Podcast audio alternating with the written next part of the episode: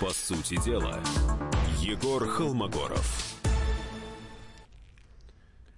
Добрый вечер. В эфире программа «По сути дела». Ведущий Егор Холмогоров, публицист и политолог. Здравствуйте, друзья. И Дмитрий Стешин, спецкор «Комсомольской правды». Мы обсудим две темы в эфире. С нами можно связаться, телефон прямого эфира 8 800 200 97 02. Предлагаю звонить, высказывать свое мнение по теме, вернет ли Владимир Путин в следующий свой срок Украину, и нужно ли нам вообще ее возвращать в лоно России. Также вы можете нам написать через WhatsApp и Viber, номер 8 967 200 97 02. А начнем мы с трагического события, которое можно истолковать по-разному. Самоубийство или убийство летчика-капитана Волошина, которого не без оснований обвиняют в гибели рейса малазийского Боинга. В этой авиакатастрофе погибло 298 человек. Случилась она летом 2014 года. Буквально через несколько минут уже после катастрофы в ней обвинили Россию. А фамилия летчика Волошина всплыла именно в стенах «Комсомольской правды», наверное, вот в этой студии, где мы сейчас, откуда мы с вами общаемся. В декабре 2014 года к нам в редакцию пришел так называемый секретный свидетель. Его чуть позже рассекретили, назвали имя, фамилию. Это Евгений Агапов, техник аэродрома в Днепропетровске, который собирал летчика Волошина в этот жуткий полет. По его словам, к пилонам его штурмовика Волошина были подвешены ракеты Р-60 «Воздух-воздух», которые на данный момент не применялись на этом театре боевых действий. Летчик вернулся из полета уже без ракет, и когда его вынимали из самолета, сказал, что самолет не тот. И уже чуть позже вечером в столовой сказал еще одну фразу, обронил: «Самолет оказался не в том месте и не в то время». Но это интервью с секретным свидетелем вызвало страшные крики на Украине. Однако через какое-то время фамилию и имя свидетеля рассекретили, вывезли из Украины его близких родственников. Сам он попал под программу защиты свидетелей и прошел проверку на полиграфе. То есть Следственный комитет России отнесся к его заявлению со всей серьезностью. И вот в день выборов летчик погибает. Вот, может, тогда синхрон как раз послушаем на эту тему, именно вот фрагмент этого интервью свидетеля. Да, давайте включим. Итак, день 17 июля. Расскажите про день 17 июля. Мы регулярно летали самолеты. С утра целый день летали. Во второй половине дня, примерно за час до вот этих событий, которые произошли именно с Боингом, было поднято в воздух именно 3 самолета. Мы поднимались по-разному, по 2, по 3, по 4. В какое время, вы не помните примерно? Нет. Залетело 3 самолета, среди которых один был оснащен такими ракетами.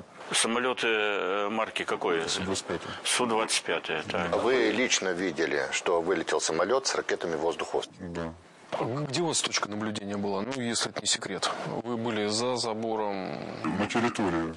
Конкретно не скажу. Ну, то есть вы имели возможность смотреть это конкретно, что подвешивается, как? Да.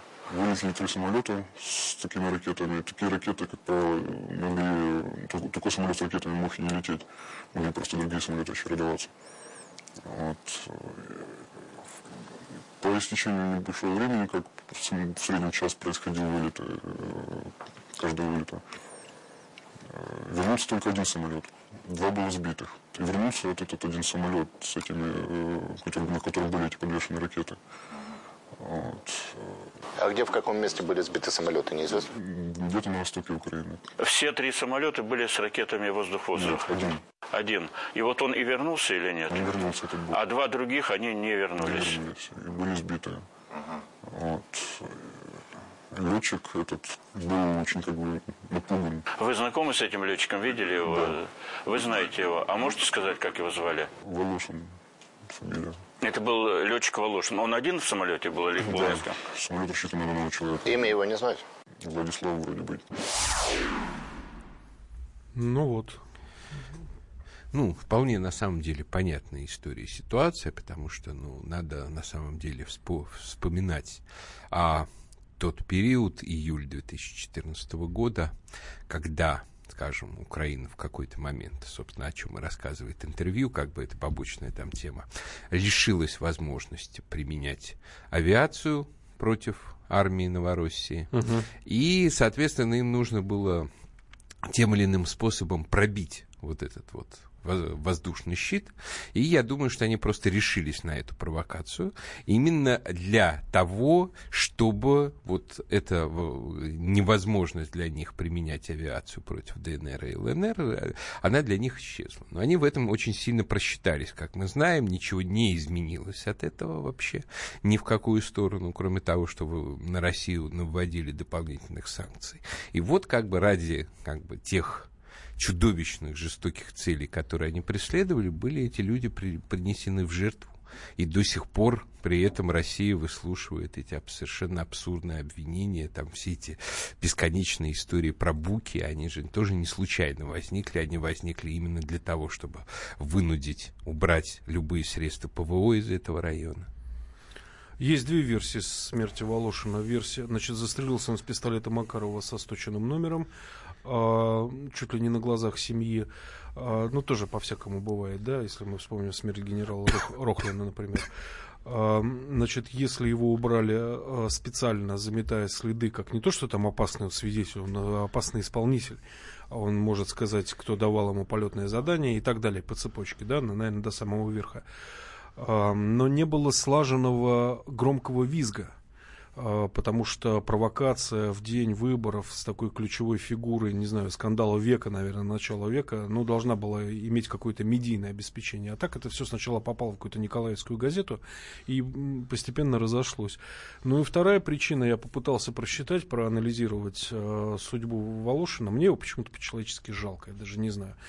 У психологов существует десяток классификаций суицида, и в истории с летчиком Волошиным подходит больше всего аномическая, спровоцированная полным распадом морально-ценностной системы индивидуума. И вот 4 надлома я у него нашел. Первое, когда его сбили над Луганском, его уже сбивали вот буквально через неделю после гибели Боинга. Он переоделся на окраине Старобешева в гражданскую одежду и вышел к своим через пост ополченцев. И увидел, что на блокпосту стоят не российские войска, а его земляки. И они опознали в нем его земляка и пропустили. Второй был надлом, когда его обвинил техник. С техниками, насколько мне известно, обычно дружеские отношения с летчиками. Вот. А тут вот несколькими словами Волошин превратился в мишень и желаемого гостя любого международного трибунала. Тяжело жить с такими мыслями. Я бы сказал, все-таки нежелаемый. Как раз они-то как раз совершенно не хотят его не судить, не хотели ничего и так далее. То есть им как раз мешало существование внятного подозреваемого на эту тему. Так что я думаю, теперь в общем, как бы все эти голландские трибуналы вздохнули свободно. Ну, третий момент, когда он оказался на земле, Волошин летом 17-го обратился с открытым письмом, где перечислил свои страдания, подсчитал нищенскую зарплату, пожаловался, что летчики-ветераны не летают. Как бы между строк прослеживалось, что вот у них у всех давно всем известный ветеранский синдром, там афганский, чеченский, вьетнамский, иракский. Самое обидное, что он указал, что снаряжение ему пришлось покупать летный шлем, комбинезон и система GPS в России через волонтеров.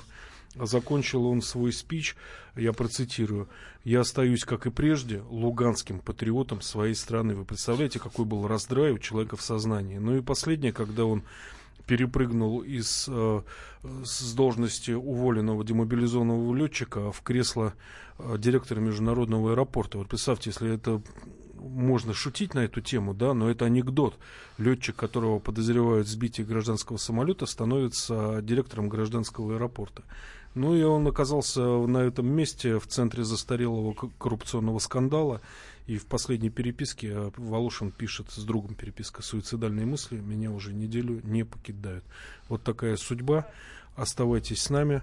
Мы вернемся к вам буквально там через несколько минут. Да. Украина убивает. По сути дела, Егор Холмогоров. Здравствуйте, друзья! Это новая программа на радио «Комсомольская правда», которая называется «Подзарядка». С вами Вероника Борисенкова и Сергей Краснов. Подзарядка – это заряд самой необходимой информации для того, чтобы начать новый день вместе с нами. Мы работаем по будням с 7 до 11 по московскому времени. На подзарядку становись!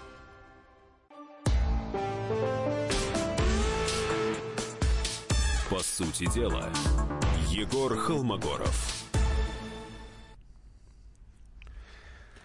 Добрый вечер. В студии программа «По сути дела». В студии Егор Холмогоров. Здравствуйте еще раз. И спецкор комсомолки Дмитрий Стешин.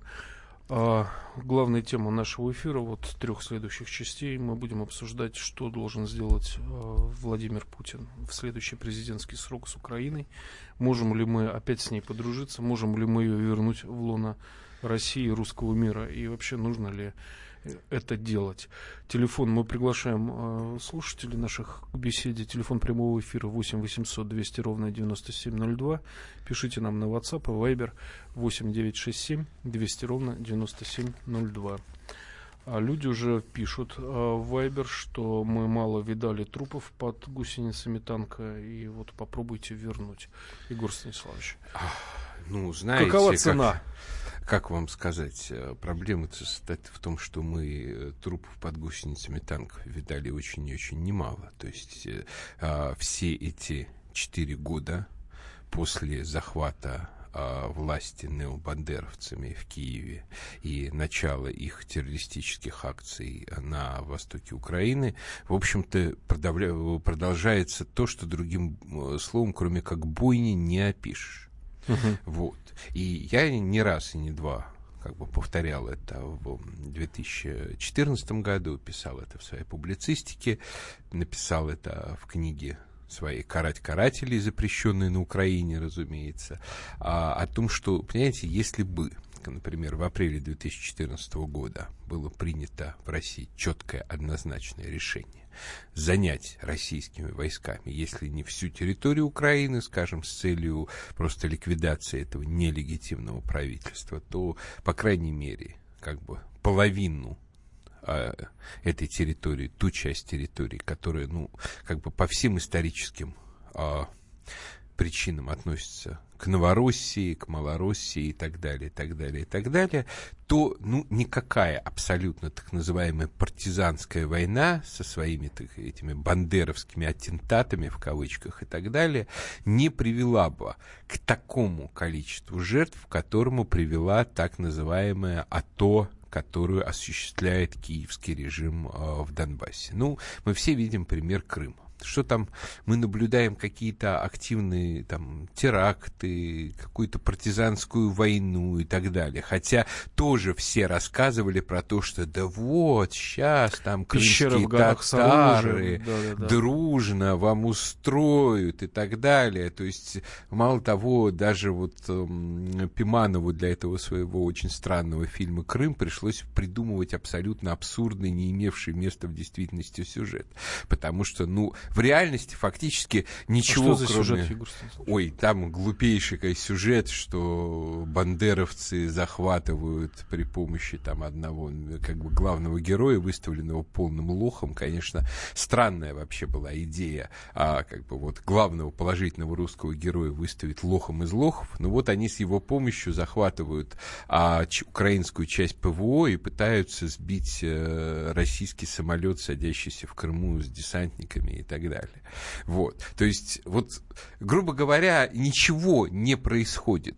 Все абсолютно какие-то проблемы, которые имеются с Крымом, это все проблемы пограничные, когда пытались, скажем, прорываться через границу на Севаш. Причем их решила хрупкая барышня Наталья Владимировна Поклонская, когда во время очередного митинга скандала на погранпереходе Чингар татарскую общественность задержали и выписали каждому штраф по 100 тысяч рублей примерно. Они сунулись на Украину, компенсируйте нам страдания. На Украине сказали, у нас самих грошей нема. И на этом митинги прекратились. Совершенно верно. То есть, на самом деле, все эти разговоры на ту тему, что давайте, была бы ужасная резня и так далее, это не так. То есть, фактически нашей стране после того, как она разобралась действительно как бы серьезными людьми, которые действительно были готовы вести серьезную внутреннюю партизанско-террористическую войну, я имею в виду как бы ситуацию в Чечне в 90-е, в начале 2000-х. В общем, ничего из того, что могли бы устроить необандеровцы на нашей территории, нас удивить было бы абсолютно нечем. То есть я не знаю тех политических причин, которые в этом смысле тогда нас остановили. Я думаю, что это связано прежде всего, с одной стороны, с ощущением вот как бы того, что наша страна еще не совсем готова к глобальному геополитическому противостоянию, то есть не столько, как бы, что вот эта конкретная территория, на которой мы бы могли оказаться, сколько именно страна в целом в глобальном геополитическом контексте могла бы оказаться действительно в повышенной турбулентности, и, скажем, начала бы там часть нашей элитки сыпаться или что-то еще, но вот тех как бы внутренних препятствий, внутренних ограничений, которые бы касались непосредственно востока Украины, на мой взгляд, не существовало, потому что это органическая часть России.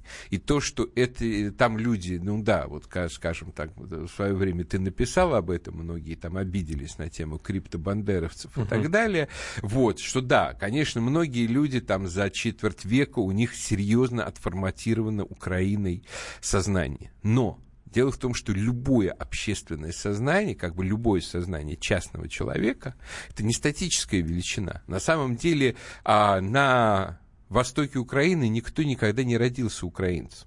То есть их воспитали, им вбили в голову, что они украинцы, что это как бы сильно, это стильно. Ну вот летчик Волошин, самый яркий пример. Да. Русский парень-то. То есть это социальный конформизм. Это социальный конформизм. То есть если у нас вокруг будут, не знаю, там папуасы, то через какое-то время значительная часть, скажем, наших сограждан, родившихся там русскими славянами и так далее, начнут в себе чувствовать что-то папуасское. Это совершенно обычная ситуация.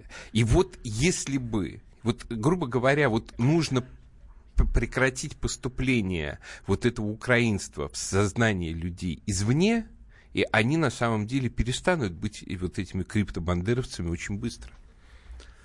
Давайте выслушаем нашего военного обрезателя, слушателя, да? Роман? Алло. Да, Роман, здравствуйте. Виктор Баранец, да. У меня к Егору вопрос. Егор, я только что вы обронили слово «не было бы резни». Я хочу уточнить у вас, вы имели в виду «не было бы резни» где? На юго-востоке Украины или в Крыму? Для меня это принципиально важно. Пожалуйста, уточните. На мой взгляд, нигде, скажем, куда бы наши войска бы весной бы 14-го зашли, поставил бы где бы верховный главнокомандующий задачу. Я имею в виду, что если бы мы не зашли бы в Крым, там чтобы резни не было, что ли? Нет, наоборот. Как раз если бы мы не зашли, она бы была бы. А вот как раз мы зашли, где мы зашли, там ее и нету. Теперь мне все ясно, Егор. Спасибо, я спокоен. Спасибо, всего доброго. Спасибо. До свидания. Родион, Ярославль, мы вас слушаем. Алло. Здравствуйте, уважаемые ведущие. Добрый вечер. Проезжаю Ярославль, я сам из Карелии. Поймал волну. Все вопросы я не расслышал, краешком уха там. Что-то касается Украины, я так понял. Нужно ли нам возвращать Украину в лоно России? И как? Знаете, я водитель, я мыслю так. На мой взгляд, очень тяжело это сейчас. За прошедшие 24 века там перевоспитали. Вы обратите внимание, как молодежь себя сейчас ведет. Им вбили в голову, поэтому там бандеровщина там просто процветает. Те, кого, на мой взгляд, надо было в свое время те и предатели не по 5-10 лет, а по 25 лет. А некоторым, которые очень такие себя отребье было, тех надо было вообще бешать, честно говоря, расстреливать. Этот народ, потом они мирно получали и пенсию нашу советскую, они воспитали поколение, они просто вбили им там. Большинство, не все, конечно, большинство. И что теперь творится? Этот Майдан произошел, прошел, считайте, он на молодых просто руках он прошел. Да, вот, Родион, спасибо. На самом деле, мне тут кажется, есть важная методологическая ошибка. Вот, ну, мы, наверное, поподробнее поговорим о ней уже после перерыва, у нас сейчас перерыв скоро. Но в двух словах. Грубо говоря, мы все время исходим из гипотезы о том, что важнее всего это вот мнение местного населения, причем текущего местного населения. Был такой английский мыслитель Эдмунд Бёрк, который однажды сказал, что нация – это контракт прошлых, живущих и будущих поколений. И в этом, понятное дело, в этом контракте живущие представляют собой как бы меньше трети голосов на самом деле, потому что прошлых людей всегда было больше, чем живущих. Всю жизнь, 1000 лет, так называемая Украина, это была Русь, это была составная органическая часть Руси. Ну вот, а мы продолжим сейчас после перерыва и новостей на эту тему.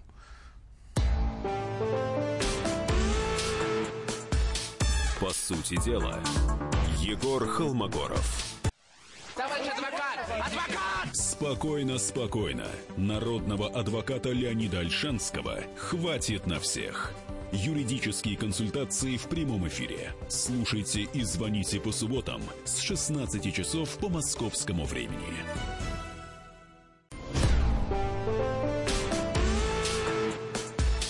По сути дела, Егор Холмогоров. Добрый вечер. В эфире программа «По сути дела». В студии Егор Холмогоров. Здравствуйте еще раз. И Дмитрий Стешин. Да, ну вот я продолжу, собственно, свою достаточно простую мысль, что как бы, эти земли, еще раз, я не очень хочу вообще употреблять слово «Украина», поскольку вот оно тем самым отчасти субъективизирует как бы, существование вот того геополитического субъекта, которым сейчас заведует господин Порошенко, это категорически неправильно. Так вот, это тысячелетняя органическая часть России, русской истории, русской земли, русской культуры, и, соответственно, от мнения текущих вот как бы ее обитателей, даже будь они там все бандеровцами поголовно, что на самом деле неправда, а ее принадлежность, историческая принадлежность, никак не зависит. Точно так же это то, во что, например, упирается ситуация с Сербией и с Косово. Что Косово — это Сербия. И на самом деле никто, по большому счету, отспорить этого факта не может. То, что на сегодняшний момент она заселена ненавидящими сербов-албанцами, никак их право на эту землю не увеличивает. И я думаю, что никогда не увеличит, и однажды все-таки Косово в состав Сербии вернется. Вот с так называемой Украиной абсолютно та же ситуация. А если говорить о Новороссии, то есть о востоке Украины, о юге Украины, об Одессе и так далее, то в данном случае, в общем, и убеждение абсолютного большинства людей, которые, да, они сейчас находятся в запуганном состоянии, да, им, к сожалению, четко дали понять, что вот если они будут вооруженным путем выступать за единство с Россией, то, во-первых, это огромные человеческие жертвы, во-вторых, при этом Россия еще будет воротить нос и отсылать всех в Минск. Вот. Но при всем при этом принципиальный вопрос совершенно однозначен. Да, это часть России, она должна быть частью России. Давайте выслушаем мнение политолога Игоря Сергеевича Шишкина, заместителя руководителя Института стран СНГ. Игорь Сергеевич, мы вас слушаем. А каков вопрос? Вопрос, можно ли вернуть Украину в лоно России? И нужно ли это делать? Да. Ваше мнение? Это и нужно, и можно. Украинцы — это одна из ветвей русской нации, причем богатая ветвь, многочисленная, талантливая. И русская нация, отказавшаяся добровольно от этой ветви, просто-напросто себя ослабляет. Украина – это незаконно отторгнутая от России территория. Да, российское руководство признало это отторжение, но от этого сам факт незаконности отторжения не перестал быть фактом. Поэтому мы имеем полное право бороться за воссоединение с Украиной, и мы обязаны это делать. Игорь Сергеевич, а вы можете какие-то временные рамки обозначить? Я просто напомню, вот в 2013 году, в декабре, у меня в эфире был Константин Федорович Затулин. Говорили о Крыме. И я вот смотрел на него и не верил вот ни на секунду, что Крым вернется в Россию. На самом деле до возвращения Крыма оставалось всего каких-то считанных 3 месяца. Вот вы как думаете, когда может это случиться? Временные рамки обозначить невозможно, но есть такое явление, которое никто не будет отрицать. Кризис, украинский кризис. Этот украинский кризис может быть разрешен только 2 способами. Первый способ. Россия исчезает с карты мира. Никакого другого варианта я не вижу. Второй вариант. Украина и Россия вновь воссоединяются. Вот, полностью согласен с Игорем Сергеевичем. Запад сам спровоцировал кризис и тем самым ускорил разрешение проблемы. Этот кризис не может продолжаться вечно. Да. А выход из него может быть только 2 варианта. Либо нет России, вы в это верите? Нет. Я думаю, что в это не верит даже Тереза Мэй. Либо мы воссоединяемся. 3-го не дано. Спасибо, Игорь Сергеевич, вот. Спасибо за ваше мнение. Вот тут у нас мнения разные от читателей. Украину в таком запущенном состоянии мы просто не прокормим. Силовой захват территории недопустим. Только добровольный возврат, как Крым. А вот помочь украинцам навести порядок в стране можно. Вот понимаете, вот этого человека... полный классический набор всех, я бы сказал, пропагандистских штампов наших вот этих вот невмешателей 2014 года. Егор Станиславович, есть такой постулат, что империя всегда непрерывно расширяется, подчиняя себе другие территории, а национальная империя собирает территории, где проживают ее народы. Но мы же не национальная империя. Ну, почему? Почему? Дело в том, что в основе нашей государственности все равно этническая территория русского народа.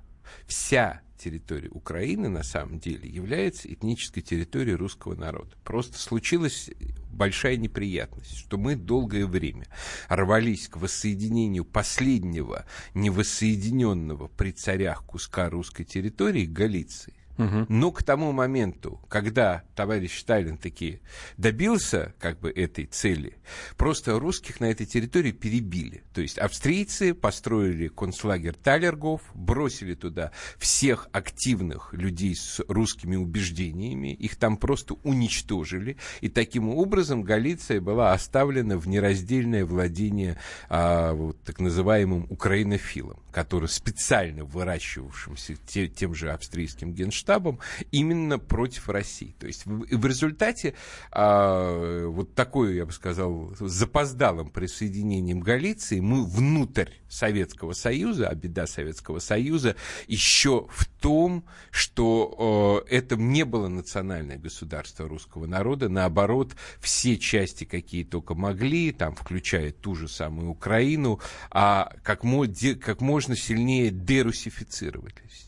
И вот поскольку именно вот эти галицийские украинцы были максимально дерусифицированы, то значит украинская ССР, независимо от того, там боролись с украинскими националистами, не боролись, ориентировалась именно на них. То есть украинцам непрерывно внушали еще при советской власти, что они не русские. По большому счету именно советская эта власть и создала в этом смысле украинцев, потому что до того момента, как, скажем, отец украинства Михаил Грушевский, при царе-батюшке кем он был? Он был заштатным профессором в украинском Львове, то есть в австрийском Львове.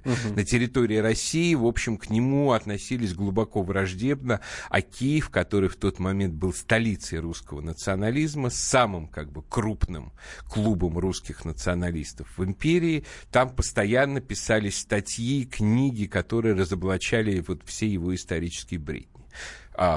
Проходит революция, гражданская война, там его избирают ненадолго президентом этой Украинской Рады, потом он оказывается в эмиграции, и вот советская власть, что она делает? Она его возвращает назад в Киев. Она его ставит во главе всех образовательных программ на территории УССР. И все 20-е годы Грушевский получает полную возможность воспитывать несколько десятков миллионов малороссийских крестьян и, мало того, даже донбасских рабочих в духе своей идеологии. Вот это представьте себе, что, не знаю, там на территории половины страны мне отдать образование полностью на откуп. Все как один будут идейными русскими националистами.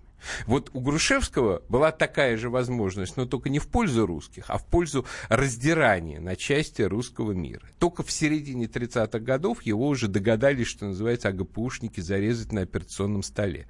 И посмертно там началось уже разрушение как бы, этих его попыток, начали опять выводить русский язык, но так или иначе, вот зерна вот этого, зерна дракона были уже к тому моменту посеяны. Но как кого-то можно, что называется, выучить, там, что называется, даже там тюлени можно выучить, там кидать мячик и так далее. Точно так же человека можно выучить быть украинцем, можно выучить быть русским, потому что, ну, его, на самом деле, основы, самые глубинные основы национальной психологии, генетика и так далее, от этого не изменится. Мы один народ по своей сути. И вопрос, значит, только в национальном воспитании. А чтобы получить возможность воспитывать живущих там людей, насильственно отторгнутых от нас в 91 году людей, нам нужно, чтобы вот это нынешнее правительство в Киеве, квазисуверенное, перестало существовать.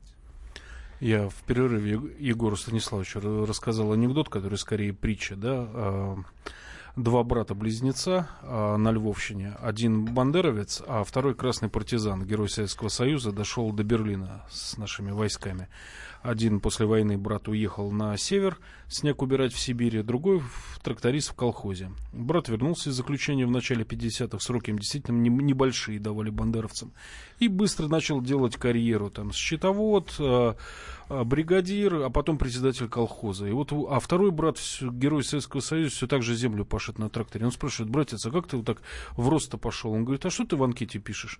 Я пишу: мой брат, герой Советского Союза, участник партизанского движения. А у тебя что в анкете написано? У нас на связи Кирилл, Белгород. Кирилл, мы слушаем вас. Добрый вечер. Смотрите, я сам учился в Украине, начиная с 91 года, и, собственно говоря, видел все это изнутри. Значит, что интересно было? Вначале были 40 соросовские конкурсы, где, собственно говоря, отбирали лучших из лучших и отправляли на обучение в Америку. После этого украинская диаспора, канадская диаспора начала проводить точно такие же конкурсы и насаживать свои идеи. После чего, если вы заметили, то украинский язык немножко изменился. Раньше считался, скажем так, эталоном. Это был полтавский диалект. А сейчас, если мы обратим внимание, то это уже ближе к Западной Украине. Милициант, геликоптер и так далее. Вот. То есть, собственно говоря, все прошло практически оттуда. Это первое. Второе. Есть замечательное выражение: если вы хотите победить врага, воспитайте его детей. Действительно, воспитывали ненависть, действительно воспитывали в духе украинского национализма. Причем заставляли писать сочинения на такую тему: украинский национализм с хорошей точки зрения. Вот. И, собственно говоря, мне за это сочинение поставили 2, потому что написал, что национализм это плохо. Вот. И таким образом, получается, воспитали то поколение, которое сейчас было активно. Ну, знаете, я согласен, так ровно и было, но это не повод нам капитулировать и считать, что вот, видите, как раз наоборот, это пример того, что можно легко взять и перевоспитать. Просто нам нужно заняться перевоспитанием в противоположную сторону людей и наших собственных людей, чтобы мы как бы у нас еще недавно считалось, что русским быть это плохо. Вот. А если мы сами считаем для себя, что русским быть плохо, то значит они также будут считать. Оставайтесь с нами. По сути дела, Егор Холмогоров. Содомиты, извращенцы, моральные уроды. Они повсюду. Но у нас есть он, Виталий Милонов. Потаскушки и либеральные сетевые хомячки. Закончилось ваше время, наступает наше время, наступает программа «Депутатская прикосновенность». Будет жарко, а возможно и больно. Программа «Депутатская прикосновенность» с Виталием Милоновым. Каждый вторник с 9 вечера по Москве.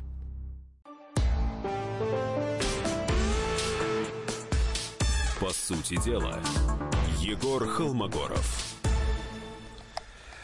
Здравствуйте еще раз, здравствуйте, дорогие радиослушатели. С вами Дмитрий Стешин и Егор Холмогоров. Кстати, ко мне вот сегодня в автобусе подошел мужчина, спросил, а вот вы когда? Вы на «Комсомольской правде» еще вещаете? Вот я говорю, вот каждый вторник теперь в 7 часов вечера наша совместная с Дмитрием Стешиным программа. Так что слушайте, никуда не переключайтесь. Я думаю, мы с этого времени уже долго еще никуда не переедем. Программа называется «По сути дела». Вот, нам продолжают как бы возражать, что вот я считаю украинцев братским народом, и мы обязательно должны быть вместе, но этого нужно добиваться не силой и убеждением.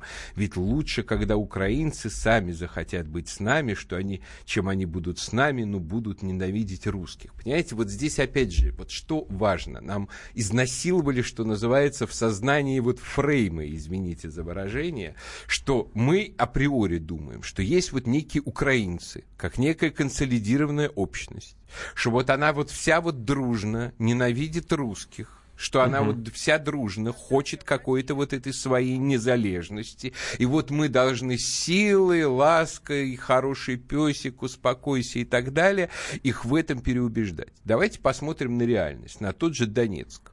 Если вот рассчитать ополченцев на первый, второй там у одного в паспорте будет написано «украинец», у другого «русский».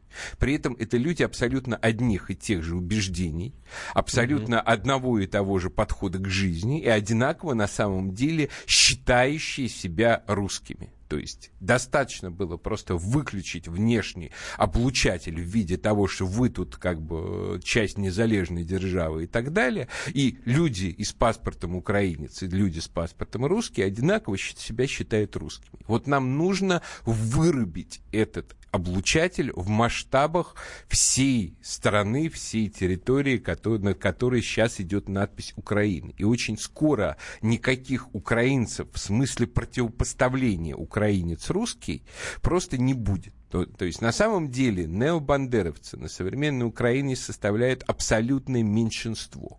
Но это терроризирующее всех остальных меньшинство, которые просто имеют возможность там убивать, люстрировать, там, засовывать в мусорные ящики, назначать врагов. Вот у них и есть этот список «Миротворец», где я уже не знаю, я там давным-давно все состою. Люди, да, и ты, Дима там тоже состоит. Но к нам тут недавно Надю Савченко добавили. То есть, понимаете, вот уже как-то себя странно я в этой компании чувствую, если честно.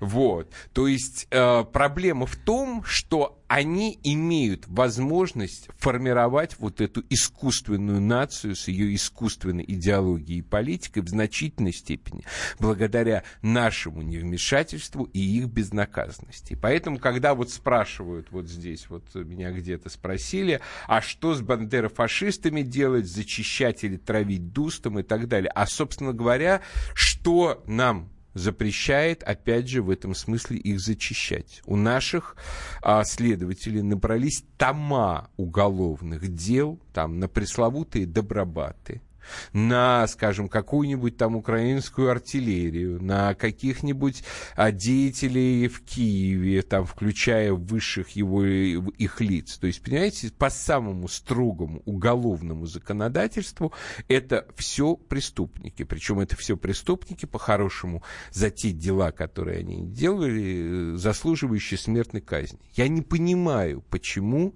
вот такого рода меры нельзя к ним применить и нельзя в отношении них запланировать. А в целом, как бы, если говорить о масштабном какой-то реконструкции Украины, вот есть такое хорошее понятие реконструкция, которое в Америке применялось после гражданской войны. Вот в рамках этого режима реконструкции нужно сделать только одно, а именно категорически запретить любые проявления насильственной искусственной украинизации, и тогда у всех все на место становится очень быстро. Я помню, потрясающий вот был путинский этот митинг в Севастополе 14, если не ошибаюсь, марта, и там ведущий со сцены просто проскандировал там Одна земля, один язык, один президент. Вот. Я подумал, как так, один язык? Вы же сами себе, как идиоты, записали в Конституцию 3 государственных языка и так далее. Это уже все забыли за 4 года про эти 3 государственных языка. Никто не читает обычно Конституцию. Никто не хочет, потому что никто не будет говорить. Там, крымские татары между собой, да, они говорят на своем языке, никто им не мешает, это неудобно. Но им это удобно. А никому больше неудобно, никто и не будет говорить. Скажем, зачем в Крыму говорить по-украински? Это вообще просто загадка. По-моему, там только исключительно экономические и политические мигранты с центральной и западной Украины, которые там находятся, иногда какие-то украинизмы подпускают. Давайте выслушаем слушательницу. Наталья, город Владимир. Мы слушаем вас, Наталья. Добрый вечер, дорогие ведущие. Хочется признательность вам выразить, глубокую благодарность за вашу передачу. И по поводу вопроса об Украине, конечно, мы один народ, безусловно, один народ. Но я очень хорошо помню, мои родители, их все семьи пережили войну, причем почти на передовом. И я помню, как мама всегда говорила, что бандеровцы, они были страшнее фашистов, гораздо более жестокими, непримиримыми. И они не считали людей за людей, если те не принадлежали к их, как говорится, тому образу мысли. Наталья, я сам... И, простите меня, я просто договорю мысль эту. Я хочу сказать, что пока эта власть на Украине, мы, безусловно, ничего не сможем сделать. И мы все считаем... вы православные люди, и я православный человек, и все мои большой круг знакомых, друзей, духовных братьев, сестер, мы все считаем, что была колоссальная ошибка, что в 2014 году Россия не помогла тогда Донбассу и не помогла пойти на... Тогда был такой рывок, можно было их просто погнать. Ведь это совершенно нелегитимная власть. Она действительно бандитская, она захватила. А после Одессы, после того, что там творилось, мы все просто... Мы были в шоке все. Это понятно было, что с ними разговаривать по-человечески невозможно. Наталья, спасибо большое за ваше мнение. Важно очень нам проговорить эти уроки с тем, чтобы когда в следующий раз коридор возможностей откроется, а я уверен, он обязательно откроется и будет, может быть, еще более мощным, чем в 2014 году. Просто не прошляпить. И всеми этими нашими разговорами про не прокормим и так далее. Знаете, у меня жена очень любит говорить, покупайте землю, ее больше не выпускают. Да. То есть, понимаете, на самом деле проблема состоит в том, что, да, конечно, мы потеряли время, и, скажем, значительная часть индустриального потенциала Украины за эти 4 года разрушена, хотя до сих пор, скажем, многие технологические цепочки, на которые мы были завязаны, за счет того, что они прервались, нашему ВПК не очень хорошо, там, с двигателями для фрегатов, там, с авиацией и так далее, что, грубо говоря, мы сейчас были бы гораздо в плане ВПК мощнее бы, опять же, если бы все эти заводы вернулись бы в наше ведение. Но главное то, что это наша земля, это часть нашей истории, часть нашего самосознания, часть нашей геополитической зоны нашей геополитической безопасности. И что там думает на эту тему господин Порошенко, Аваков или какие-нибудь еще столь же, эти самые коренные жители этой территории, нас волновать совершенно не должно. А что сказала Наталья касательно того, что бандеровцы были особо жестокие, чуждые и так далее. Да. Но дело в том, что они не являются украинцами в том же смысле, в котором являются же украинцами жители Полтавщины и Херсонщины. Давайте тогда уж определимся с содержанием термина. То есть либо мы жители Полтавы не называем украинцами, а называем малороссами, либо мы галичан не называем украинцами. Потому что да, это другой менталитет, да, это другая антропология. Понимаете, я когда впервые оказался во Львове, я был немножко в шоке, потому что... я сижу за столом в кафе, мне кофе приносит Бандера. Захожу в книжный магазин, за прилавком стоит Бандера. Прохожу по улице, каждый третий Бандера. То есть, да, это действительно уже другая антропология, но только это люди гораздо более далекие от жителей Полтавщины, чем жители Полтавщины там, от жителей Рязанщины. То есть, между Полтавщиной и Рязанщиной вообще разницы никакой, ни генетической, ни антропологической нету. То есть, это тогда уже давайте про этих чужаков говорить и про освобождение их, Украины от их оккупации. Но сначала им нужно, мне кажется, выпить свою чашу страданий до дна, к сожалению. Не мы виноваты, не мы наливали отраву в эту чашу. Но нас все равно в этом пытаются обвинить. Совершенно верно. Оставайтесь с нами. В следующую неделю ждем вас в эфире с 19:05. Программа «По сути дела». Егор Холмогоров и Дмитрий Стешин. До свидания. По сути дела, Егор Холмогоров. Радио «Комсомольская правда». Более сотни городов вещания и многомиллионная аудитория. Иркутск 91,5 FM. Красноярск 107,1 FM. Вологда 99,2 FM. Москва 97,2 FM. Слушаем всей страной.